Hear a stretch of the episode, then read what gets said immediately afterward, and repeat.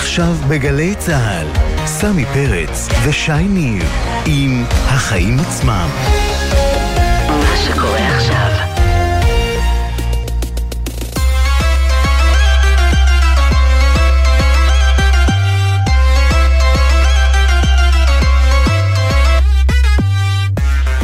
עכשיו שש וחמש דקות, אתם על החיים עצמם, התוכנית הכלכלית-חברתית של גלי צה"ל, אני שייני, ולצידי באולפן סמי פרץ, ממש מפגש פסגה, מה שלומך סמי? לגמרי מפגש פסגה, אצלי בסדר, סיימתי קורונה בהצלחה, ממש חניך מצטיין, ועכשיו אני מחכה לראות את הגרלת הדירות בהנחה החדשות, אתה יודע, זה קצת דומה להמתנה הזאת לקראת פרסום המספרים הזוכים בלוטו, רק שאני לא שלחתי טופס, אה, הרבה אנשים אחרים שלחו, וזה לדעתי לא עושה בהכרח דברים טובים לשוק הדירות. כן, אנחנו עוד נדבר על זה. נעסוק באמת בזה בהרחבה עם שר הבינוי והשיכון זאב אלקין מתקווה חדשה, ונוסיף קצת פוליטיקה, כי מה לעשות, אין ברירה.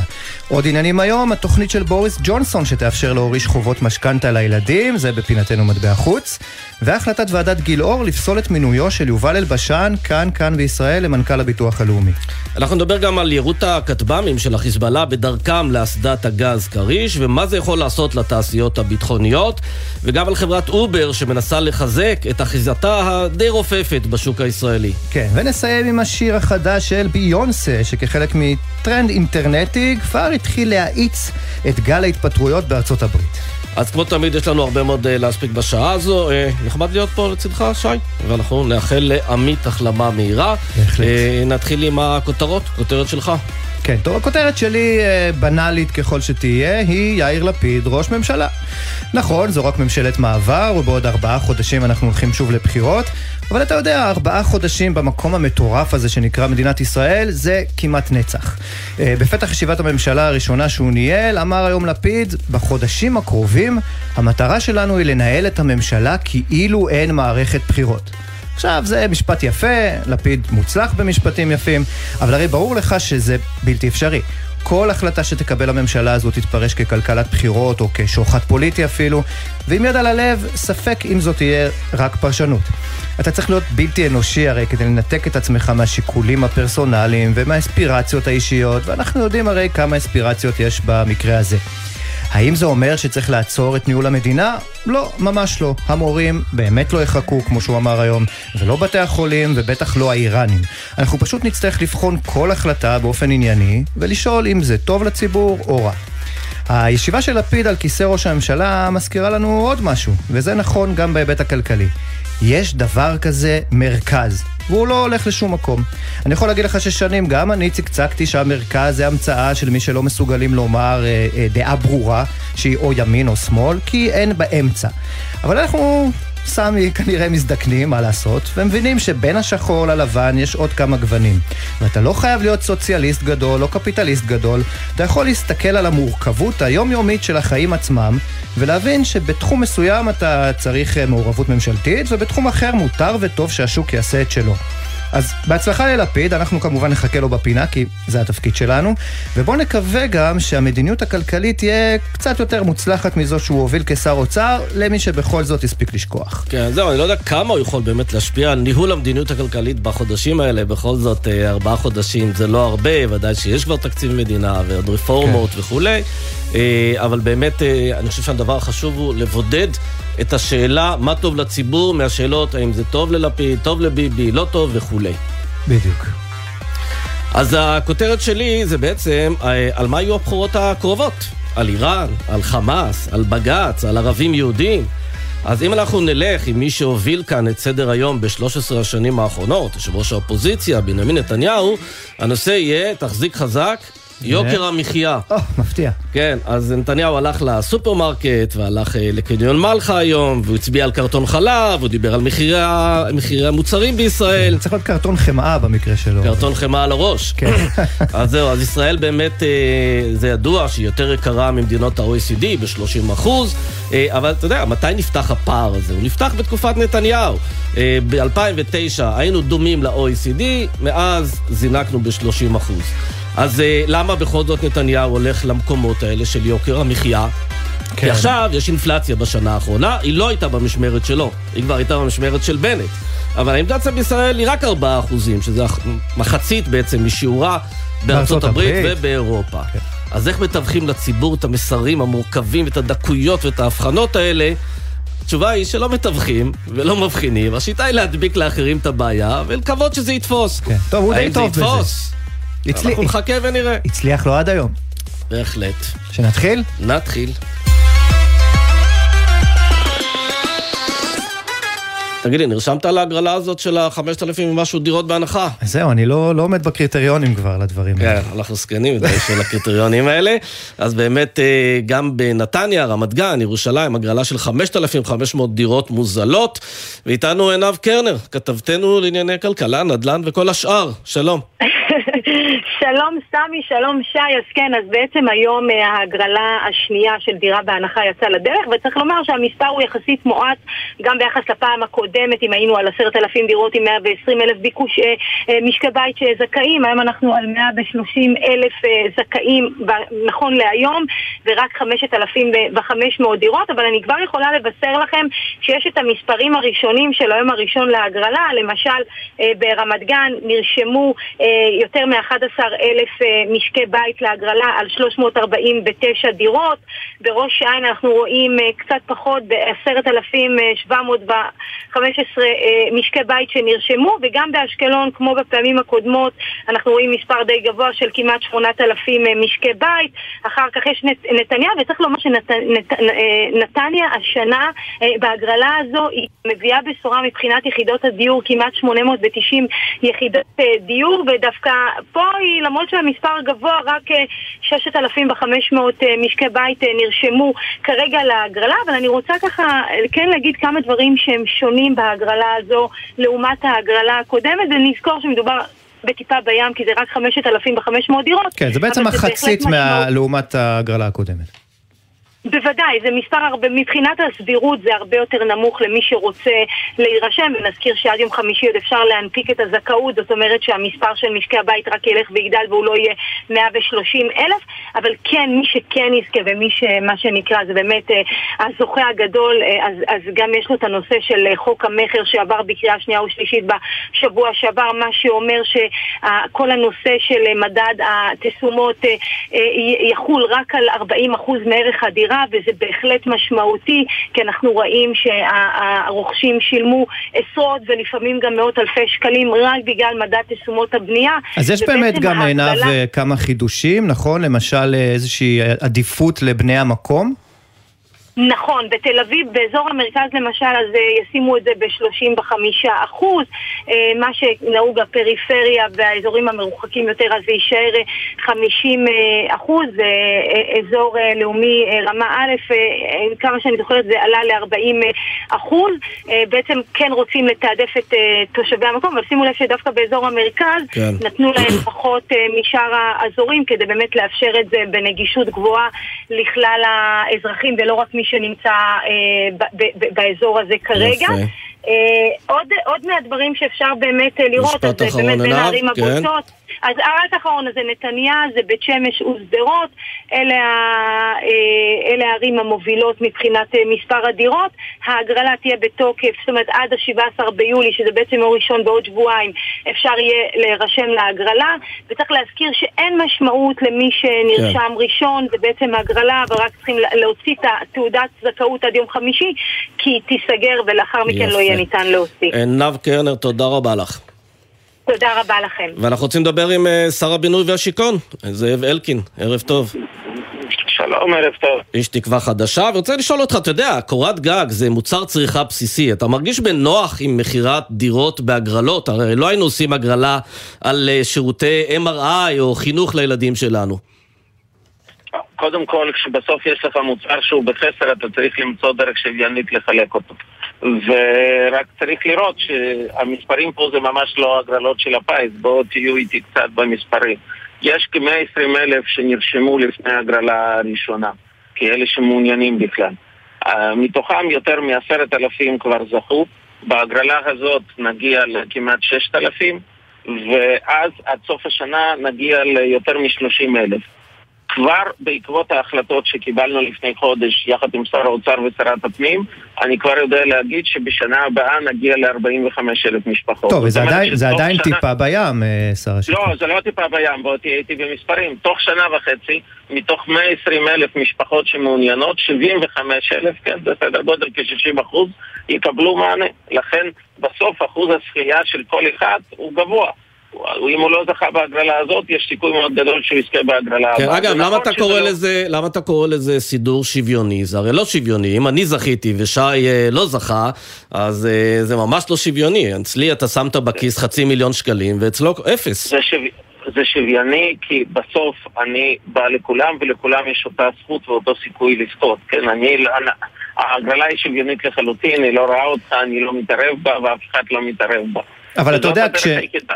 כשניתחו את אה, תוצאות את זה ההגרלות, למשל כשניתחו... אגב, אפשר כן. לחזור, שנייה, אפשר לחזור למצב הקודם שהיה שנתיים לפני שנכנסתי לתפקיד, שפשוט לא היה. ואז אף אחד לא היה יכול לקנות. זה היה באמת לא, היה מחיר למשתכן, זה היה שלהי תוכנית אה, מחיר למשתכן.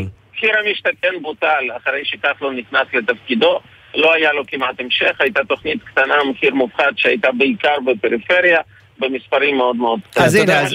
אז הזכרתם את מחיר למשתכן, שבסופו של דבר הייתה תוכנית אה, אה, דומה, אגב, גם וכשניתחו... הוא נוהל כש- בהגרלות. הרי אנ- אנחנו לא המצאנו את שיטת ההגרלות, היא הייתה עוד בשיטה של כחלון, כי אף אחד לא הצליח למצוא שיטה יותר טובה לחלק מוצר שהוא בחסר.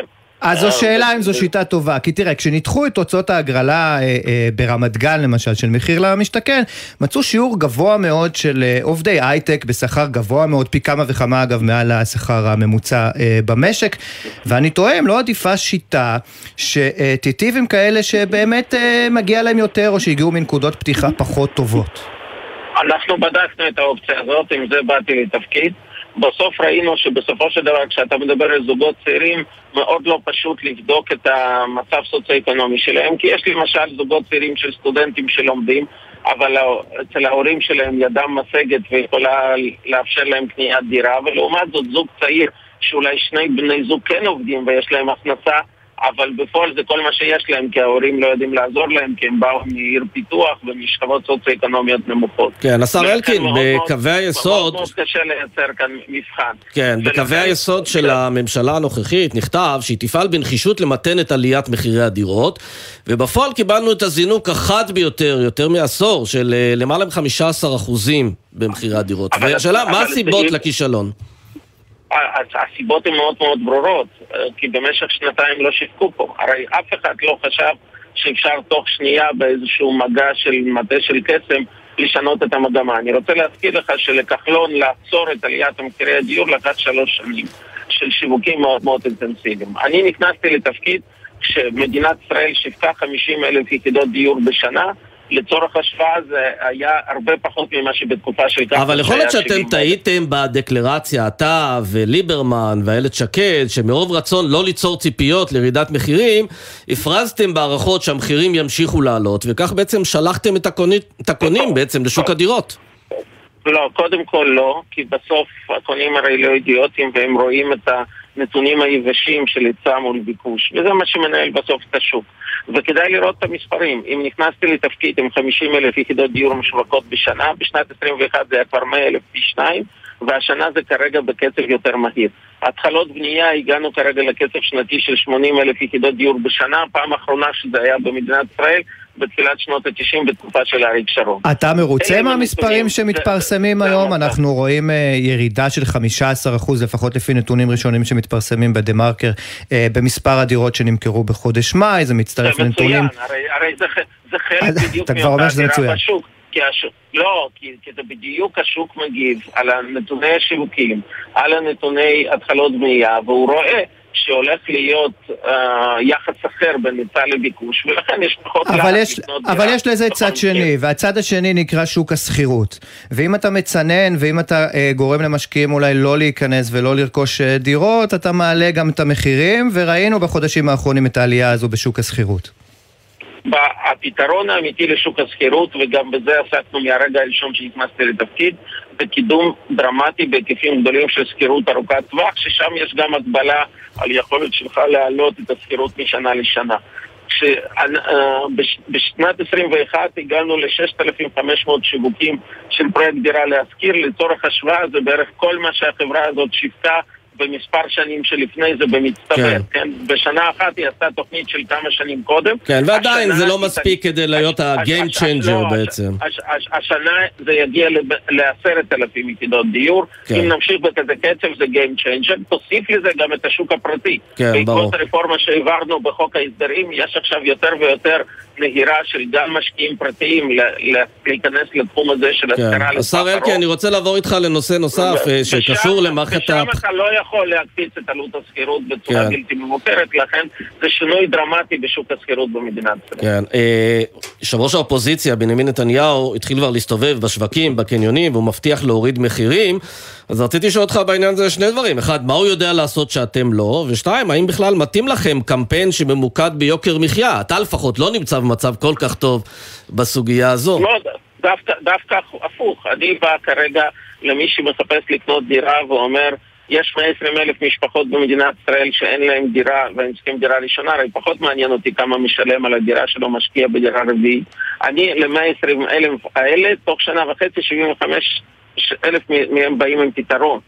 זה מספרים שלא היו מעולם, כן? אגב, נתניהו הרי הוא לא איזושהי דמות חדשה שנכנסת לפוליטיקה הישראלית, הוא היה ראש ממשלה יותר מעשור. אתה חושב שהוא הוריש. לכם את יוקר המחיה הגבוה, את רובו? הרי אם אנחנו מדברים על הדיור, הסיבה לעליית המחירים האחרונה זה שנתיים שבגלל היעדר יציבות שלטונית ושנתיים בלי תקציב מדינה שהיה פה, שנתניהו יש קצת אחריות לדבר הזה, כי אני מערכות הבחירות הבלתי פוסקות. אתה היית לצידו בשנים האלה, תזכורת, כן? אני רוצה להזכיר לך שזאת הייתה אחת מהסיבות שבגללם עזבתי. בגלל ההתעקשות שלו ללכת למערכות בחירות בלתי פוסקות. הייתי נגד זה, ניסיתי לשכנע אותו לחדול מזה, וכשראיתי שזה לא מצליח, זה היה קש ששבר אגב אדמה. כן, ועדיין עלייה של הסיבה. 15% שבגללה בסוף. רשומה, אה, לפחות נרשמת טכנית אה, בשנה שלכם, בקדנציה שלכם, ומה לעשות שהזיכרון הציבורי כנראה קצר. יכול להיות, אני מראש ידעתי, כשאני נכנס לתפקיד של שר השיכון, ידעתי שאם אתה רוצה להשפיע אמיתי, אתה הולך פה על תהליכים שיכול להיות שמישהו אחר ייצור את הפירות, בטח אם תהיה קדנציה קצרה. זאת לא סיבה לא לעשות. בסוף אני צריך להסתכל מול ראי ואני צריך להסתכל למעלה, לשמיים, ולהגיד, עשיתי את הדבר הכי נכון עבור הציבור, גם אם התוצאות בסוף מישהו אחר יקצור את הפירות. כן, אגב, כשאבי שמחון, יושב ראש המועצה הלאומית לכלכלה, אה, לשעבר, שהוא מתמודד ברשימת הליכוד, צריך להגיד, אומר שאפשר לעצור את מחירי הדירות בתוך חודשים. מה הוא יודע להבטיח שאתם איפה לא אבי יודעים? איפה- שמחון היה קודם? הוא היה יושב ראש מועצה לאומית לכלכלה, במשך שנים רבות קבע מדיניות כלכלית. בתקופה הזאת הייתה עלייה של מחירי הדירות. לא זכור שהיו לו אז פטנטים שלא היו, ודווקא ירידה דרמטית בכמות השיווקים הייתה בתקופתו כיושב ראש מועצה לאומית לכלכלה. אז מה זה, שרלטנות? מה זה, מה זה אומר כשהוא בא ואומר, אני יכול לעצור את זה תוך חודשים? כולם אוהבים להיות פופוליסטים. בסוף, בסוף, אין פה איזשהו פטנט של קסם, שוק הדיור מגיב באיטיות מסוימת לשינויים בתוכו. כשלא משווקים מספיק, אז בסוף משלמים את המחיר בזה שהמחירים עולים. כשמשווקים הרבה, אז בסופו של דבר משפיע, אבל זה תהליך שלוקח זמן. אמרתי לכחלון לקח שלוש שנים, אבל בסוף הוא קיים את ההבטחה שלו ועליית המחירים נעצרה. אבל זאת הייתה תוצאה של שלוש שנים של שיווקים נמרצים. זה לא קרה בחודש אחד, ובטח אפילו לא בשנה אחת.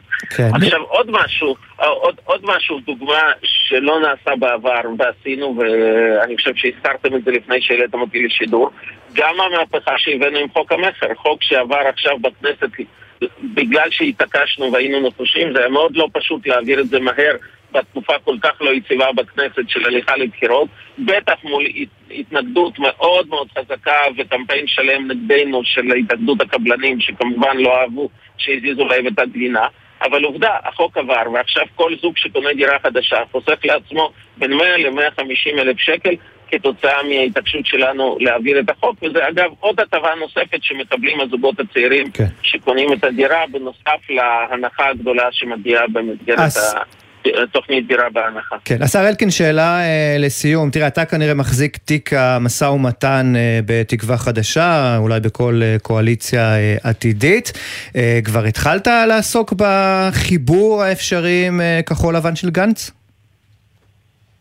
אנחנו כרגע מתמודדים כתקווה חדשה בראשות גדעון סער, ולכן אני כרגע לא מחזיק בתיק של משא ומתן, אני מחזיק בתיק השיכון ותיק ירושלים ומורשת, ובין השאר עסוק בפתיחת מטות הבחירות בתחומים שאני אחראי עליהם בתיק. כן, ואנחנו שמענו כרגע, אולי אה, ניקח את הכרגע איתנו, אה, נגיד תודה לשר השיכון אה, זאב אלקין, השיחה נקטעה, אה, לא אנחנו זרקנו אותו מהקו. חס ושלום. כן. אה, בסדר, תשמע, אבל בוא ניסע רגע לבריטניה, כי שם, אה, גם שם מתעסקים עם מחירי הדירות, אבל שם יש איזה רעיון יצירתי, ואנחנו עם עומר עזרן, כתבת חדשות החוץ, ומפינתנו, מטבע חוץ, ספרי לנו על הרעיון של ג'ונסון. כן, אז שלום לשניכם. נראה שבשנים האחרונות רכישת דירה הופכת ליותר ויותר בלתי אפשרית, לא רק אצלנו אלא בעוד מקומות בעולם. עם העלייה ביוקר המחיה הצעירים וגם לא מעט מבוגרים לא מצליחים לצבור מספיק כסף לרכישת דירה ולשלם את המשכנתה. בבריטניה מנסים למצוא פתרון יצירתי, אולי גם קצת שנוי במחלוקת לבעיה הזו. בוריס ג'ונסון, ראש ממשלת בריטניה, בוחן תוכנית לפי אזרחי הממלכה יוכלו לקחת משכנתאות ולהעביר אותן בין דורות. דורות. כלומר, להוריש את המשכנתה ממש לילדים שלהם. בפרסום בבלומברג נכתב כי לפי התוכנית של ג'ונסון, קונים יוכלו לקבל משכנתאות ליותר מ-50 שנה, שזה פרק זמן ארוך למשכנתה, ולאחר שהם ימותו הם יורישו את החוב שנותר לילדים שלהם. מה הדבר... שנקרא 20 שנה אנחנו משלמים, 30 שנה שהילדים ישלמו. כן, ממש כך. כן. והדבר הזה יאפשר בעצם לרוכשים לשלם תשלום חודשי נמוך יותר, וככה להרשות לעצמם להתחייב בעצם לאותם התשלומים האלה. אני לא יודע אם הילדים יאהבו את הסיפור כן. הזה. כן, לא, אבל אני שמח שזה לא קרה אצל ההורים שלנו, שהם כן. לא הורישו לנו את המשכנתאות שלהם. אני מניחה אבל שהילדים חושבים על זה שהם יורישו את שאר החוב כן. לילדים שלהם. לא, רעיון יצירתי, אבל אתה יודע מה הבעיה איתו? הבעיה איתו זה שהוא יגרום להרבה יותר אנשים עכשיו לקנות דירות, ואז מה יקרה? ירוצו לקנות דירות, המחירים יעלו, אז לא ברור אם באמת זה יפתור את הבעיה. יפה. עומר, תעקבי אחר העניין הזה. כמובן, אז רק נגיד שהתוכניות האלה נמצאות בשלב מוקדם. הממשלה עוד לא הכריזה ממש על פרטים של המהלך, האם הם יקרו מתי ובאיזה היקף, אבל המאמץ הזה להגביר את הביקוש כן צפוי לספוג ביקורת ממי שטוען שבמקום לתמרץ את הביקוש, ממשלת בריטניה צריכה לעסוק בלהגביר את ההיצע של הבתים. יפה. בסוף תמיד מגיעים לאותה מסקנה, תגדילו היצע לפני שאתם דוחפים עוד ועוד אנשים לקנות. עומר, תודה רבה. תודה רבה.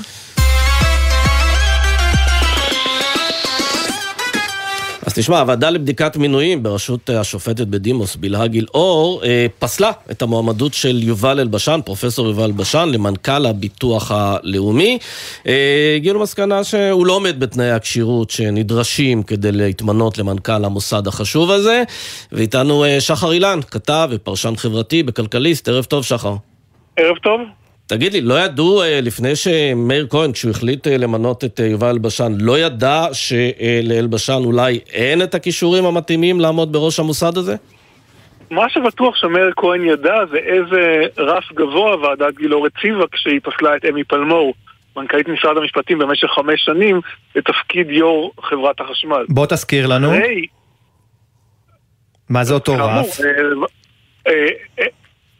במצב שבו מישהי שהייתה מנכ"לית משרד ממשלתי חשוב חמש שנים, אומרים שהיא לא יכולה להיות יו"ר, לא אפילו לא מנכ"ל, יו"ר חברת חשמל, אז האפשרות שאלבשן, אז האפשרות שאלבשן יאושר נראתה הרבה יותר מסופקת. בגלל העניין הפיננסי, נכון? בגלל כן, שהמוסד לביטוח לאומי מנהל בעצם נכסים פיננסיים של משהו כמו 120 מיליארד אה, שקלים.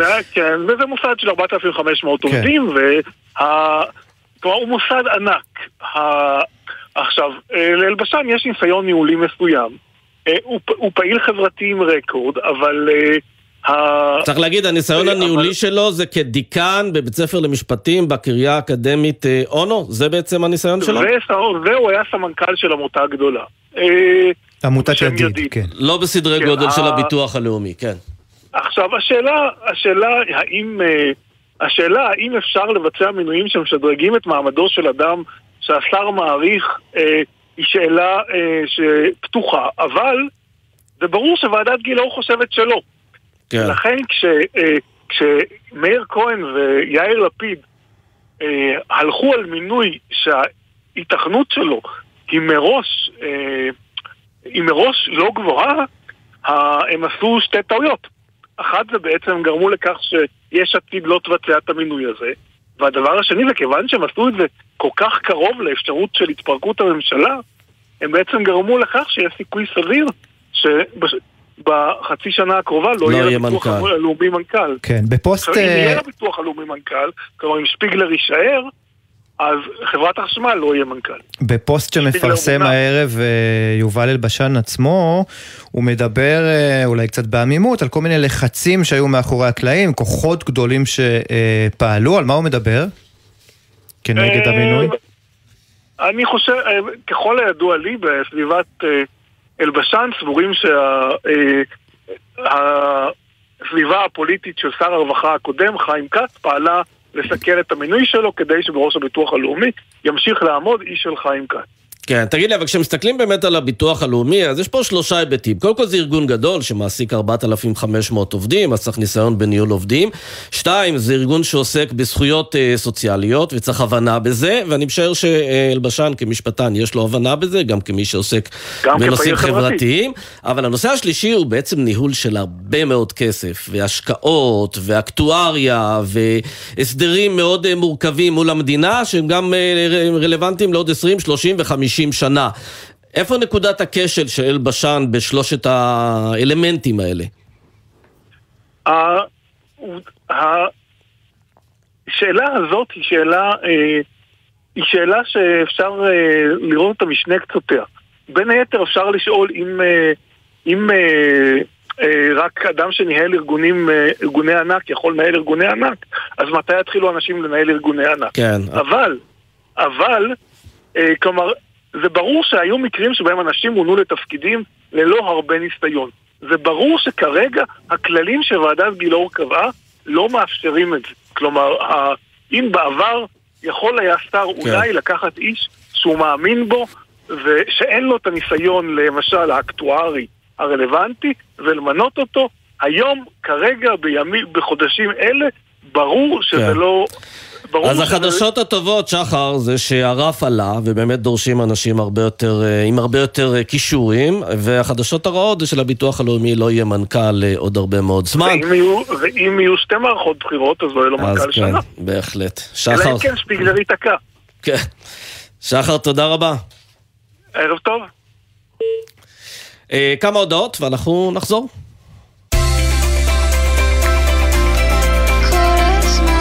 גלי צה"ל, יותר מ-70 שנות שידור ציבורי.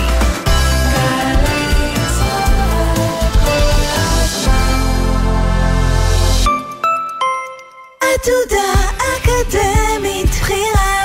מצוינות. בוגרת כיתה י"א, את חולמת להצטיין? מצוין! מעוניינת לשלב לימודים אקדמיים עם שירות צבאי כקצינה? מצוין! בואי לכנסי המידע המתקיימים במהלך חודשי יוני-יולי באוניברסיטאות ברחבי הארץ וגלי מסלול שיאפשר לך להתקדם לתפקידים מובילים בצה"ל, בתעשייה ובהייטק. לפרטים ולהרשמה חפשי עתודה אקדמית. עתודה אקדמית, בחירה של מצוינות. שלום, אני קרן, ויש לי חנות משקפיים קטנה בשכונה. בכל פעם שאתם בוחרים לקנות ממני משקפיים, כולנו מרוויחים. אתם נהנים מהיחס האישי, מהקרבה לבית וממוצרים שתמצאו רק אצלי. וכל קנייה שלכם מחזקת את קהילת העסקים, מביאה שמחה לרחובות ומניעה את הכלכלה.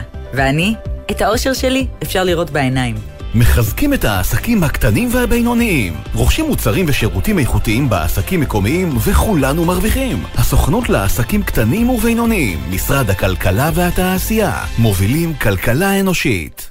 אליפות אירופה באתלטיקה עד גיל 18 יוצאת לדרך. ואתם נהנים מחוויית ספורט בינלאומית. בהשתתפות 48 מדינות והאלופים של המחר. 4 עד 7 ביולי, אצטדיון האתלטיקה גבעת רם ירושלים. כרטיסים באתר לאן. עמיתי מועדון חבר היקרים, אני אדווה פישר, מנכ"לית מועדון חבר, ואני שמחה להשיק את פסטיבל חבר. אני מזמינה אתכם ואת בני משפחותיכם לבלות איתנו בחגיגה המיוחדת וליהנות ממופעי קרקס, מחול ותיאטרון, מיצגי ענק, דוכני מזון של שפים ועוד שלל הפתעות. אשמח לראותכם ב-11 עד 13 ביולי, בפארק הירקון בתל אביב. פרטים וכרטיסים, באתר מועדון חבר. הכל בשבילך,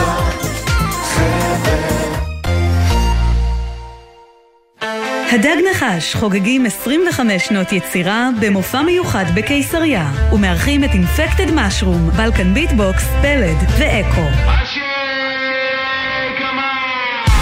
חמישי, תשע בערב באמפי קיסריה, ובקרוב בגלי צה"ל.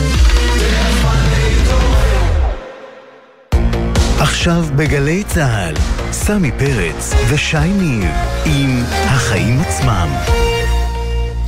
אז תשמע, הייתה אתמול באמת אה, המתקפה הזו של חיל האוויר, שהצליחו ליירט אה, כלי טיס של אה, חיזבאללה, ואתה יודע, תמיד כשיש אירועים כאלה ביטחוניים, אנחנו שואלים, בתעשיות הביטחוניות, מי מרוויח? כן, בדיוק, מי מרוויח כן. מזה, וגם קצת ככה להבין את הסיטואציה הזו.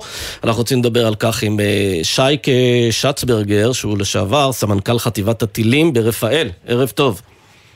ערב טוב. אז מה ראינו פה בעצם באירוע הזה? כמה זה מיוחד? כמה זו עליית מדרגה בשימוש הטכנולוגי, הביטחוני של חיזבאללה ושלנו או של שני הצדדים? אה, הדבר הראשון שצריך לשים לב אליו, שבעצם הופעל כאן כלי מאוד זול, מאוד פשוט להפעלה, שלא דורש אופרציה גדולה.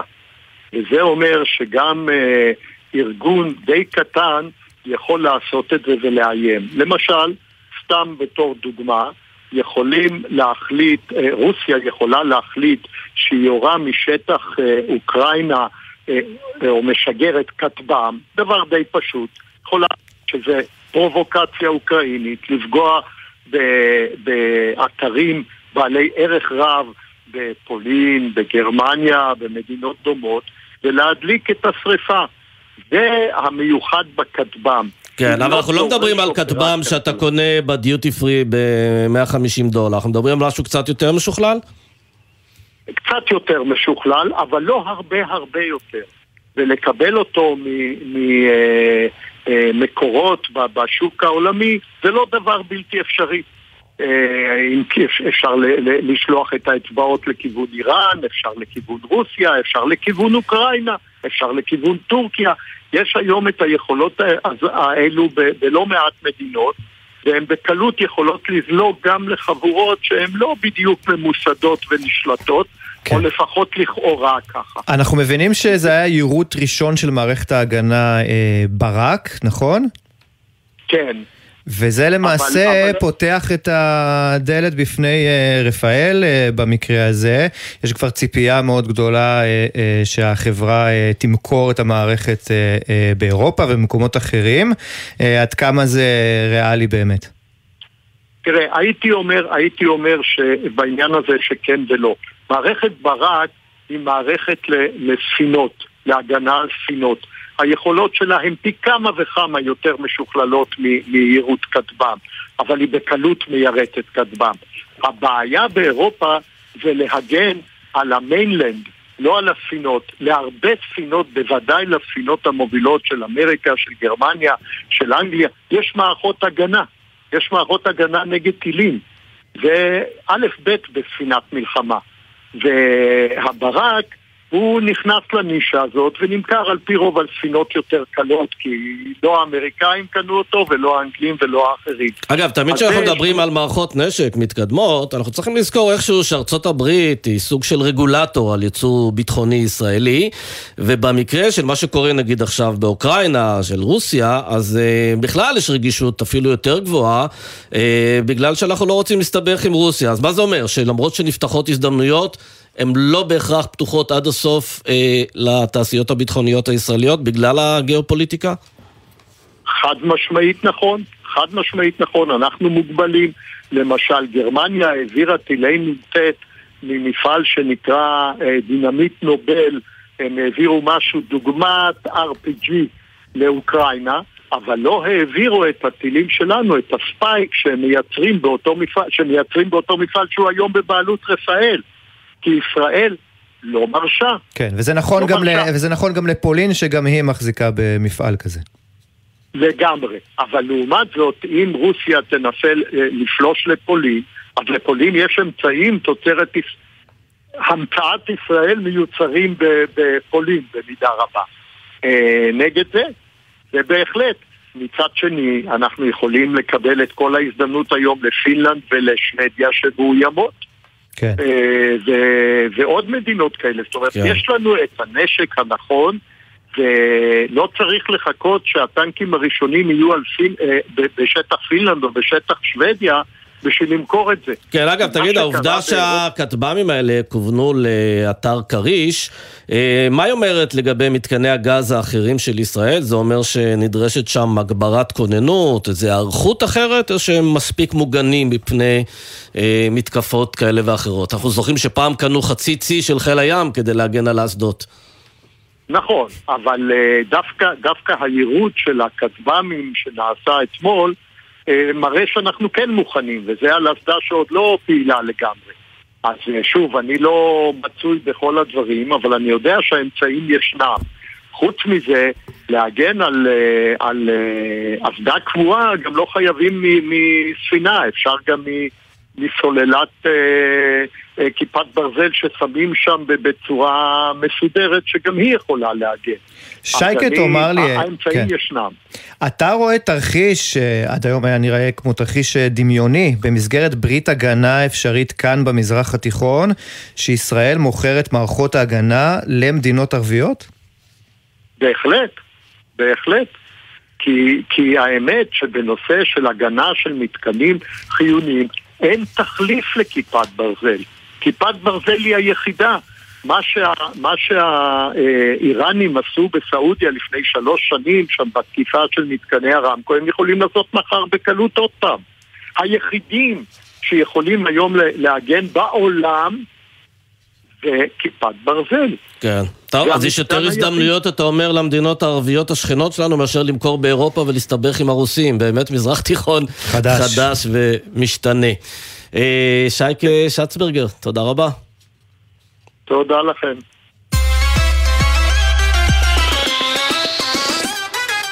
טוב, אני הגעתי לפה בגט. בגט. כן. למה לא באובר? זה, זה בדיוק, בדיוק לשם כך התכנסנו. כן, אחרי עשור שאובר ככה נכנסה, ניסתה, לא מה שהלך לה, אנחנו שומעים שהיא מנסה את מזלה אה, שוב, ובדיוק בעניין הזה אנחנו רוצים לדבר עם אה, דניאל שביל, כתב תחבורה דה מרקר. אהלן דניאל. שלום שי, שלום סמי.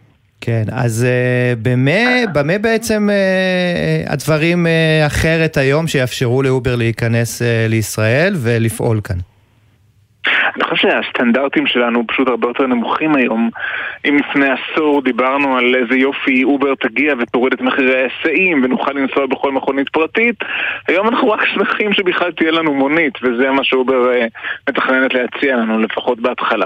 כן, אבל צריך לזכור שאובר, הפעילות שלה בישראל, היא נעשית אך ורק דרך אה, מוניות. הלובי של נהגי המוניות הצליח פה לכופף את המערכת. אה, אז אנחנו לא באמת נהנים מהשירות הזה, שבעצם מאפשר לכל אחד מאיתנו לעשות איזו הסעה אה, בזמנו הפנוי, או על הדרך ככה לאסוף מישהו. והשאלה היא, אה, מה כרגע הם רוצים לעשות שהוא שונה ממה שנעשה עד עכשיו? אז שני דברים הם רוצים. אחד, הם רוצים להתייחס יותר יפה מנהגי, לנהגי המוניות מגט, שהעלתה מחירים וגרמה לזה שהשירות שלה, של האפליקציה עצמה, יהיה פחות טוב. הנהגים לא רוצים לאסוף נוסעים שמזמינים בגט, הם לא מקבלים, אה, הדמי אה, מנוי החודשיים מאוד גבוהים ו- ואין טעם. שזה, שזה הנהגים. אגב נגזרת של חוסר התחרות בענף בעצם. בדיוק, בדיוק, גט הפכה למונופול, צריך להגיד את זה. Uh, הדבר השני שהוא עתידי יותר, אובר מאוד התרגלו לעשות לובינג בארץ ולקדם שינוי רגולציה, וגם עכשיו יש להם שינוי רגולציה, אבל הוא קצת יותר צנוע.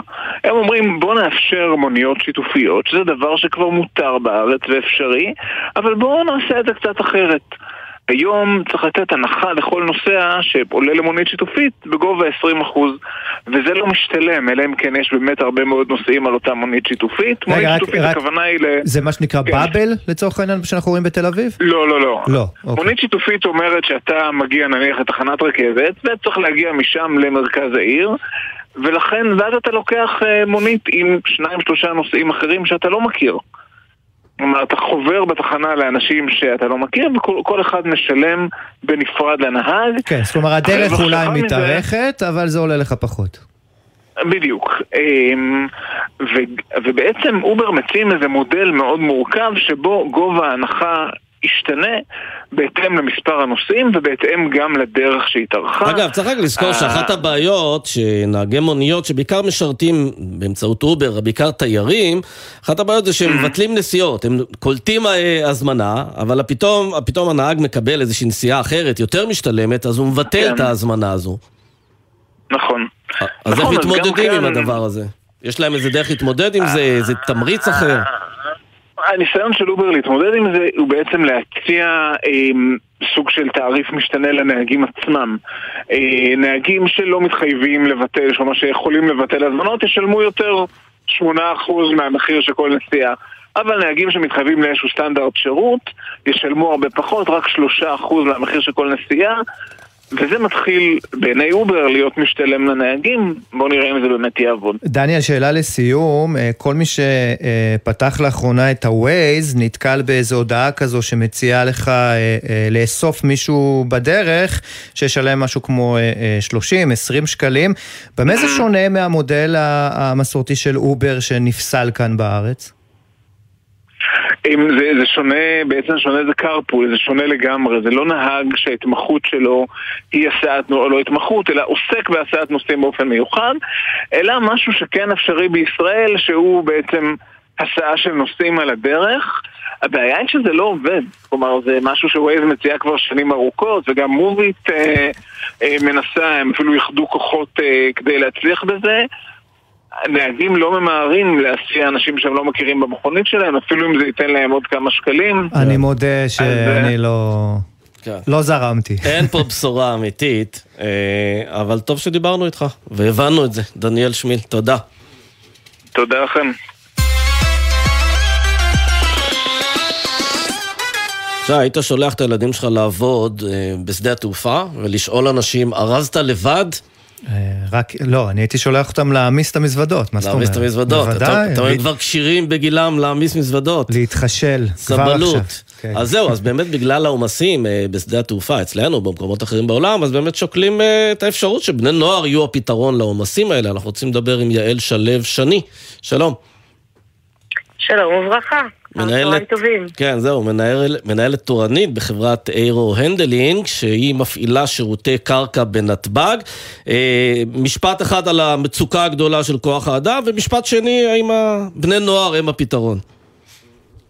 אז במשפט קצר אחד אני אנסה לתמצת. חזרנו אחרי הקורונה עם אה, חוסר משווע בעובדים מכל מיני סיבות, ביניהן תעופה הייתה סגורה במשך יותר משנה, אנשים אה, מצאו לעצמם מקומות עבודה חדשים, חזרנו ובבום גדול כנגד כל הציפיות, חשבנו שייקח שנתיים, שלוש, והנה אנחנו אחרי הקורונה, בשנה שאחרי הקורונה העומסים הם אה, חזרו. כאילו לא הייתה קורונה. העובדים לא רוצים לחזור. ל... הרוצים, העובדים לא רוצים לחזור לענף הזה, כי הם הבינו שזה הענף הכי רגיש לסוגיות קורונה, ואתה לא יודע עדיין אם הקורונה נעלמה לגמרי או לא. אז זה בעצם, הם פשוט אומרים, אני לא רוצה לעבוד בתעשייה הזו יותר? אנשים לא רוצים לחזור, חלקם אה, אחרי שהיו בבית אה, זמן רב מאוד, מצאו לעצמם מקומות עבודה אחרים. מן הסתם אה, נוחים יותר, אין לילות, אין שבתות, אין חגים, אולי מתוגמלים יותר, וכן, הם לא הרגישו בטוחים יותר והם, ו- ולא חוזרים. וגם אלה שחוזרים היום מספיק שלא כל כך מרגישים טוב, קצת כואב הראש, אה, זו סיבה מספקת לא להגיע לעבודה. מה שמציב אותנו בפני אתגרים מאוד גדולים של אה, חוסר עובדים גם מהרגע להרגע. אם אנחנו כמה? מכינים משמרות עם איקס עובדים, בפועל מגיעים לפעמים 50 אחוז ולפעמים גם 20 אחוז. ולכן נוצרים התורים אה, שכולם רואים בטלוויזיה. אז הנה, נדבר עכשיו באמת על בני הנוער שהם אולי חלק מהפתרון. אה, כמה נערים ונערות כאלה גייסתם עד עכשיו? אני לא יודעת להגיד אה, מספר מדויק, אני מניחה שמשהו כמו אה, 100, 120 אה, אה, ילדים, נערים, אה, מקסימים כאלה בכל אה, הש- השדה והרשות. ואם נסתכל אנחנו על שנים שלוש- קודמות, כמה בני נוער הועסקו בקיץ? פחות, משמעותית פחות. פחות. כן, ואתם אבל אומרת- מארגנים להם את כל הסידורים שמקובלים למי שעובד בשדה התעופה, הסעות, אה, הכשרה, הם צריכים להכיר כל מיני סוגיות ביטחוניות מיוחדות של שדות תעופה? אז לא בדיוק וכן, ולמה אני מתכוונת? אה, הם נכנסים כעובדים לכל דבר. הם מקבלים תעודת עובד, הם מקבלים אה, אישור אה, כניסה, אה, כל אחד למתחם שבו הוא עובד, אה, הם מקבלים אה, שירותי הסעה ככל עובד אחר, מעבר, לפני, אחרי שעות מסוימות. מהבחינה הזאת הם אה, שווים בין שווים. הם לא מקבלים קביעות, את אומרת. הם חוזרים לבית הספר ב- בספטמבר ובאוקטובר, ומחכים לחופש הבא ולעבוד אצלנו אחרי הצבא, בין, אה, בין סיום תיכון ל- לאחרי הצבא. כן, וכמה כן, משלמים להם? מה השכר? כל חברה יש לה את ההסכם שלה עם החבר'ה האלה, אבל אני מניחה שהסכום אה, שלהם הוא עומד על שכר שעתי של איפשהו בין 30 ל-32 שקלים. שזה יפה. מאוד, צריך לומר, כי השכר של בני נוער הוא הרי נמוך מה, מהשכר, משכר המינימום הרגיל. כלומר, לצורך העניין אני מסתכל פה על אה, כמה מספרים, אה, מגיל 16 עד 17 השכר הוא 22, אה, ו-90, 22 שקלים ו-90 אגורות. כלומר, התשלום באמת יפה. כן, אבל אתה יודע, תשלום אנחנו כמה חברות שמאיישות בעצם את בן גוריון, וכל חברה יש לה את ההסכמים שלה עם העובדים שלה. אין איזשהו סכום אחיד אה, לכולם. איפה הם עובדים בעיקר? אני. רואה ככה, אה, אה, אה, בעיקר בדלפקי הצ'ק אין, נכון? נכון. הם, הם בעצם עובדים בכל התחומים שהם אה, לא, לא ישירות אה, בסביבת המטוס, אלא, אלא בסביבת השלן, מה שאנחנו קוראים, סביבת השירות לנוסע. אבל הבעיה נותנים שירות- הגדולה, אה, מלבד הנושא של הבידוק הביטחוני, ששם אני מניח שהם לא יכולים לעזור יותר מדי, זה עם לא. המזוודות. למה לא לקחת אותם לסבלות, כמו שאמרנו קודם? קודם כל כי הם לא סבלים, הם לא בגיל והם לא בהכשרה של סבלים, הם בהחלט הם, נכנסים הם לא למה יהיו בכושר טוב מחלקת- כמו שהם נמצאים בו היום. בגיל 16, 17, חלקם אה, מתאמנים לצבא, כן, הם אוכלים לא בלי הפסקה, הם חזקים כמו. שור, תאמיני אנחנו לי. שומרים עליהם, אנחנו שומרים עליהם, הם לא מקווה נכנסים שיצחק לסביבת קדמן לא מקשיב לך. שי. אתה מבין, הם מפנקים אותם עכשיו, ובינתיים יש לנו תורים שם בנתב"ג. כן. לא, לא, לא, אז זהו, אז שהם פותרים לנו את התורים, מכיוון שהם אה, מאיישים את עמדות אה, הצ'ק אין, וכמו שאמרתי, אם למשמרת, אם אני צריכה להציב על טיסה שבע דיילות ובעוד שלוש דיילות, אז את הפער הזה הם משלימים. כן. הם משלימים את הפערים בשערי היציאה למטוס, בהחלט. וזה לא רק הם, בנים, אה, שי, הם- זה גם בנות. גם בנות, בהחלט. בהחלט, בהחלט, בהחלט, בנות היי, לי יש ובנים. שלוש בנות, אני בדיוק. אני לגמרי, אני אז התכוונתי לשלוח אותן אז לנתב"ג, בגלל זה אתה. אדיש לגורלם של בנים. חלילה. יפה. יאללה, קדימה. יעל הם ייהנו, שלו הם שני. ייהנו כמו שאנחנו נהנים מהן. תודה רבה. תודה רבה לכם. יום טוב.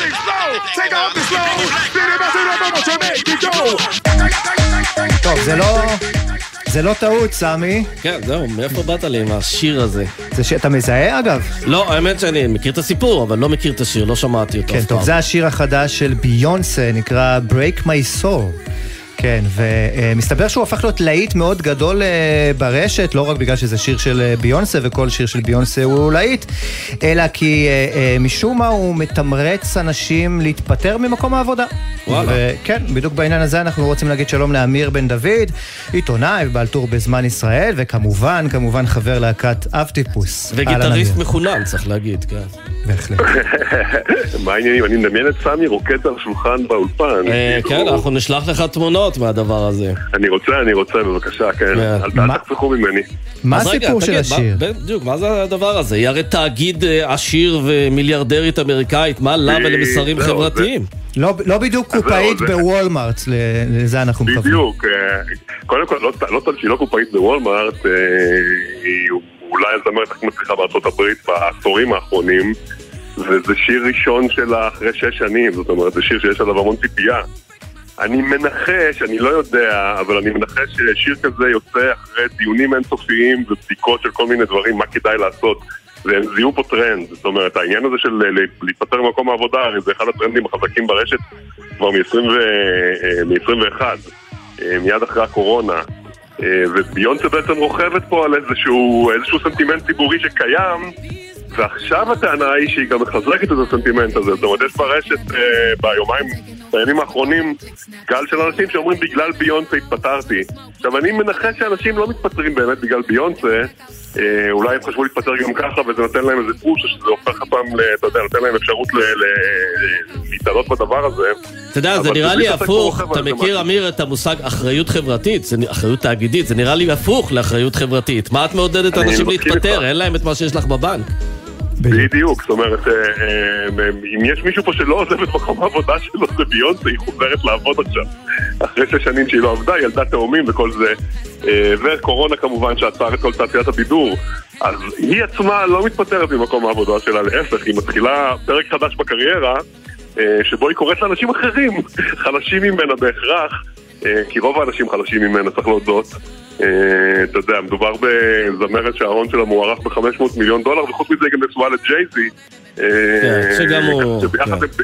ביחד הם תאגיד אה, בידור מהגדולים בעולם. אז אתה יודע, אם היו נגיד שלושה מלצרים מתפטרים ממקדונלדס ומקימים להקת פאנק וקוראים לאנשים להתפטר מהעבודה, היינו מאמינים יותר. שיתמכו עליכם, כן. אז הייתי אומר, אוקיי, אני מבין על מה מדובר. ביונסה זה מוזר. טוב, צריך לומר, היא לא רק קוראת לאנשים להתפטר, אלא היא אומרת בגדול תעשו מה שטוב לכם ותעזבו את מה שלא טוב לכם, נכון? כן. שזה יכול להיות גם כן, קשר, אה, זוגי אה, לא מוצלח.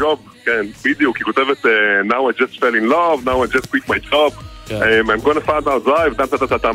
עכשיו תשמע, 24 שעות הראשונות אחרי שהשיר הזה יצא, המילות החיפוש, איך להתפטר ממקום העבודה, קפצו ב-350% ברשת. אה, זאת אומרת, יש לזה אפקט, זה לא שזה לא... זהו, זה כאילו העצמה של אנשים, אבל נשארים בלי עבודה, זה בכלל... אגב, תגיד, כאומן, זה באמת פיתוי לזהות איזו סיטואציה חברתית, כלכלית, ולכתוב על זה משהו?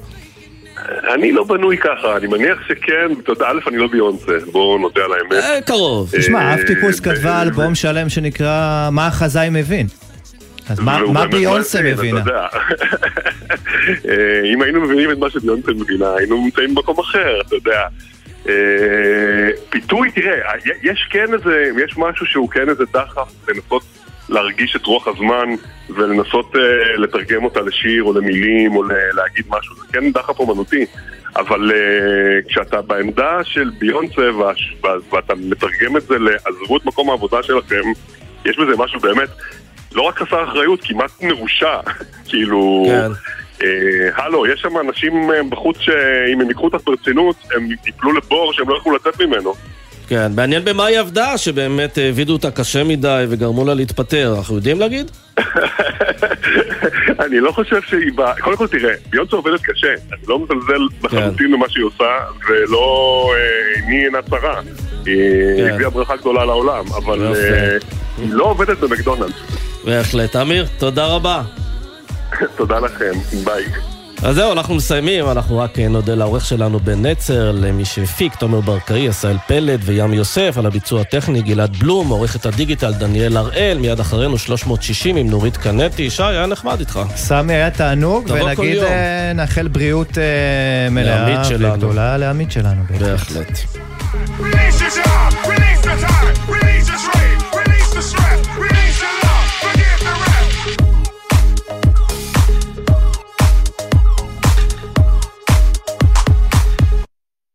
בחסות מחסני חשמל, המציעה מבצע על כל מזגני הווי-פיי החכמים, וגם חמש שנות אחריות מלאה על ההתקנה לכל המזגנים.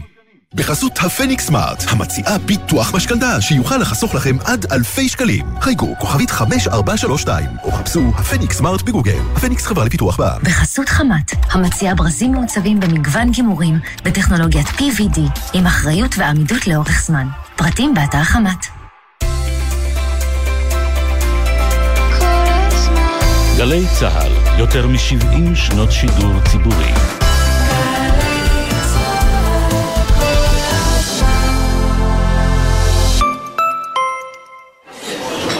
יש לכם כשרות צוהר?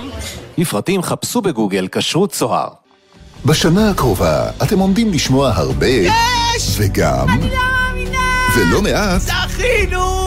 30 אלף, כן, 30 אלף זכאים, יזכו השנה להגשים חלום ולזכות בדירה בהנחה בהגרלות של משרד הבינוי והשיכון ורשות מקרקעי ישראל. אז בהנחה שאין לכם דירה ובהנחה שאתם זוג נשוי או רווקים בני 35 ומעלה, יש לכם סיכוי לזכות בדירה בהנחה. חפשו ברשת דירה בהנחה, תקווה לדירה במרחק הגרלה, כפוף לתקנון. שלום, אני מיכל כהן, מנכ"לית קרן רש"י. הגיע הזמן לשנות את המשוואה.